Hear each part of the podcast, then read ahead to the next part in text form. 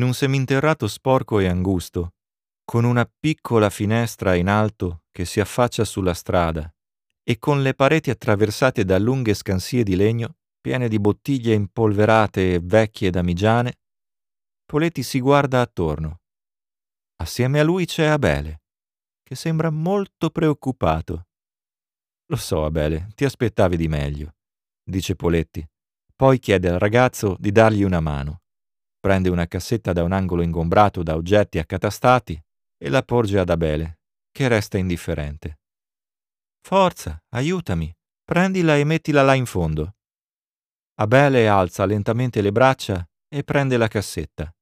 Poi guarda Poletti con uno sguardo assente. Laggiù, per terra. Indica al ragazzo la parete opposta e lui va a portare la cassetta proprio dove il medico gli ha chiesto. Poletti passa da Bele altre cassette e oggetti impolverati e lui, sempre più prontamente, le prende e le porta dalla parte opposta. Dopo alcune ore dalla finestra non entra più luce. È passato il tramonto ma ora la cantina ha un lato che assomiglia a un rifugio. C'è una brandina con una coperta e a fianco una pila di cassette rovesciate che fungono da comodino. Ecco, non è il massimo, ma per ora ci dobbiamo accontentare. È la tua stanza, Bele. Sei felice? Abele resta impassibile. Va bene, un passo per volta. Sei stato bravo. Ora puoi riposarti. Più tardi tornerò a portarti da mangiare. Nell'appartamento di Poletti la situazione è ancora tesa. Fernanda si lamenta con suo marito. Non voglio saperlo e non voglio neanche sapere perché gli hai dato i vestiti di Attilio. Non portarmi altri matti in casa. Questo non è un manicomio. Intanto si è fatta notte. Nella cantina Bele osserva la piccola finestra, poco più in alto di lui. Per vedere all'esterno gli manca almeno una spanna. Allora cerca nella cantina una cassetta di legno, la pone rovesciata sotto alla finestra, poi ci sale e si mette in punta di piedi. La finestra si affaccia proprio a livello della strada. Più in alto la luna fa bella mostra di sé comparendo proprio nello spazio tra i tetti di due palazzi. Abele si ritira di colpo quando vede arrivare due passanti. Poi improvvisamente la luce dei fari di un'automobile in movimento attraversa tutta la cantina bagnando le pareti con le mensole ricolme di oggetti e creando per un attimo un curioso gioco di ombre che fa sembrare tutto vivo. Il ragazzo osserva ammirato. D'un tratto la porta si apre. È Poletti che entra con un vassoio. Ha del cibo e anche una brocca d'acqua. Dovresti stare attento. È meglio se non ti fai vedere, gli suggerisce, intuendo dalla cassetta che per passare il tempo il ragazzo stesse guardando fuori dalla finestra. Vieni qua, siediti. Abele sembra avere ancora i sensi rallentati e un po' confusi. Raggiunge Poletti, che si è seduto sul letto. Sai, Abele, ci sono in giro uomini pericolosi che ce l'hanno con eh, la tua gente. Per questo devi stare molto attento, capisci? Ma le cose si metteranno a posto, bisogna solo aspettare. Abele si accende. E Filippo? Dov'è Filippo? Non so dove sia tuo fratello, mi dispiace. Ora cerca di dormire. Buonanotte. La mattina la luce del sole filtra dalla piccola finestra. Abele è seduto sul letto come se fosse pronto per andare da qualche parte, quando entra Poletti. Buongiorno, Abele. Dormito bene? Ecco, ti ho portato la colazione. C'è il cioccolato? Magari. Hai idea di quanto sia difficile trovarne un pezzo? Su, mangia. Io devo andare al lavoro. Ci vediamo più tardi. Poletti si volta verso l'uscita, ma Abele lo segue e gli mette una mano sul braccio. No, resta qui. Il medico è sorpreso, toccato nel profondo. Mi spiace, Vorrei restare, ma devo essere in istituto tra poco. Ma Abele si irrigidisce, inizia a tremare in preda alle convulsioni e i suoi occhi si spengono. Abele, cos'hai? Poletti preoccupato lo prende in braccio e lo adagia sulla brandina. Abele si riprende lentamente. Verrà qui a cercarmi. Chi, Abele? Chi verrà a cercarti? Il soldato con gli occhi di ghiaccio. Non devi temere, qui nessuno può trovarti. Ma stai bene? Abele, come niente fosse, afferra la sua colazione e inizia a mangiare. Poletti sospira. Lo osserva amorevolmente. Troppe novità tutte in una volta, ragazzo. Andremo avanti con calma, ma ora devo proprio andare o qualcuno potrebbe insospettirsi. Mi raccomando, riposa e stai lontano dalla finestra. L'uomo esce dalla stanza, ma qualcosa lo turba. Abele non ha mai incontrato il sergente dagli occhi di ghiaccio. Come può conoscerlo? Poco più tardi, nell'istituto psichiatrico, Monti è seduto alla sua scrivania, dolorante e con la spalla rigidamente fasciata. In cantina? Ma sei pazzo? Sei tedeschi?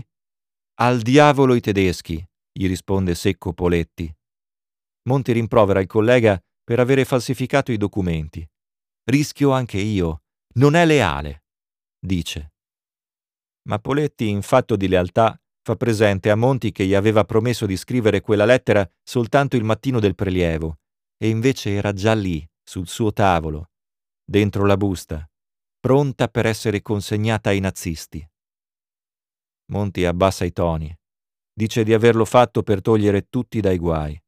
Quelli, i tedeschi, non guardano in faccia a nessuno.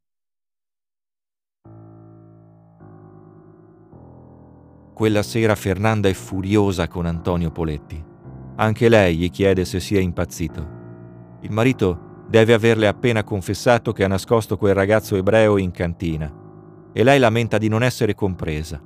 Lo incolpa per Attilio, il figlio che hanno perduto e che oggi avrebbe la stessa età di Abele. Allora non facesti nulla, Almeno adesso ti chiedo di pensare al bene della tua famiglia, lo accusa Fernanda. Così sei ingiusta, le risponde lui. Avresti dovuto capirlo. Invece di trascurarlo per i tuoi impegni, avresti dovuto capirlo. Sei uno psichiatra. Secondo Fernanda, suo marito avrebbe dovuto prevedere il suicidio di Attilio. Lei si mette a piangere e Poletti, per consolarla, le appoggia delicatamente una mano sulla spalla. Ma Fernanda si sposta bruscamente e il medico si giustifica. Non potevo prevederlo. Per favore, non farmi questo. È stata una disgrazia. Le disgrazie accadono quando chi può agire non lo fa, sentenzia lei in modo secco. Poletti, risentito, si trova costretto a chiedere cosa voglia Fernanda. Lei si aspetta che il marito vada al primo ufficio militare a consegnare il ragazzo non se ne parla. È un mio paziente. Allora Fernanda affonda senza pietà. Ti preoccupi per un pazzo più di quanto tu l'abbia mai fatto per nostro figlio, il mio bambino. Voglio restare con lui, in pace. Perché non capisci?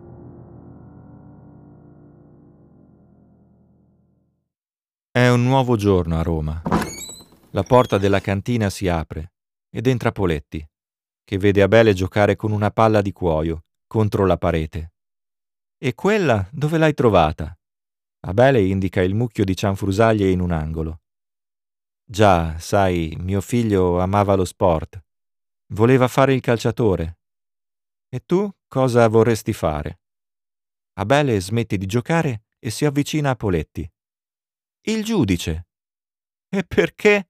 chiede sorridente il medico per mettere in prigione i nazisti. Poletti si rattrista di colpo. Gli fa una carezza sulla testa e con il volto segnato dal dolore esce dalla stanza. C'è un'aria sempre più strana per le strade di Roma. Poletti esce dal portone. Temporeggia pensieroso. si accende nervosamente una sigaretta e poi si incammina, con una faccia da funerale e lo sguardo rivolto a terra. Volta l'angolo e prosegue nel cammino, quando la sua attenzione viene attirata da voci confuse di soldati che parlano in tedesco. Il medico alza lo sguardo e rallenta il passo. Vede che più avanti dei nazisti hanno fermato un giovane. Uno dei soldati gli dà un pugno al ventre che lo fa piegare su se stesso. Poletti è attonito. Si guarda attorno, disorientato. Vede i passanti restare indifferenti e proseguire per la loro strada, come ha sempre fatto anche lui per evitare guai. Ma oggi no, non questa volta. Si ferma un attimo a riflettere con la mano titubante si porta alla bocca la sigaretta per l'ultimo tiro, la consuma fino in fondo e poi la spegne a terra. Si sofferma ancora a guardare con la rabbia negli occhi mentre quei soldati continuano a spintonare il ragazzo. Poi si gira deciso e riprende la strada di casa. La sera stessa Poletti sta confessando tutto a sua moglie. Ti ripeto, non ce l'ho fatta, non ho potuto quando improvvisamente si sente bussare alla porta. Aprite, subito! Polizia! I due hanno un sussulto. Lui si alza e raccomanda a Fernanda di stare tranquilla. Bussano nuovamente, con insistenza. Poletti va ad aprire la porta. Eccomi, un attimo. La sua mano resta titubante girando la maniglia entrano tre soldati seguiti dal sergente che Poletti ha già conosciuto nell'istituto psichiatrico. Il dottor Poletti? Ci siamo già visti, sapete.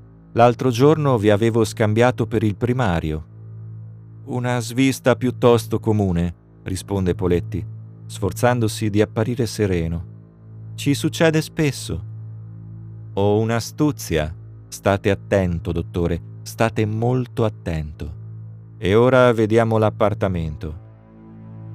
Adesso è chiaro, sono venuti per un'ispezione. Potrei sapere cosa state cercando? dissimula il medico. Non fingete con me, chiude secco il sergente. Poletti avverte. Di là c'è mia moglie, vi prego, è molto sensibile. Ma il sergente lo assicura che Fernanda non corre alcun rischio. Poi dà ordine ai suoi di procedere. I soldati si dividono e vanno verso le altre stanze. Poletti resta ad attendere nel corridoio con aria preoccupata. Dopo alcuni istanti Fernanda lo raggiunge. È molto tesa e vuole sapere cosa gli hanno chiesto. Ha capito che cercano il ragazzo, ma lui la tranquillizza. In casa non troveranno nulla. Fernanda di colpo si allarma. Attilio! e corre in direzione delle camere. Quella di Attilio è una stanzetta con alcuni libri di scuola, qualche coppa calcistica, una palla e qualche altro cimelio. Il comodino sembra un tempio in memoria del figlio, con diverse candele spente e foto del ragazzo. Fernanda deve passarci spesso del tempo. I soldati stanno rovistando la stanza, perfino dentro i cassetti. Fernanda entra di sopravvento. Questa è la stanza di mio figlio, cosa cercate? Cosa volete da lui? Sopraggiunge anche Poletti, che la afferra delicatamente alle spalle e la invita a uscire. Quando anche il sergente si avvicina alla soglia, Poletti non manca di redarguirlo. Qualunque cosa stiate cercando, non la troverete qui. Ma il sergente lo sorprende. Non siate frettoloso, dottore. Vediamo la cantina.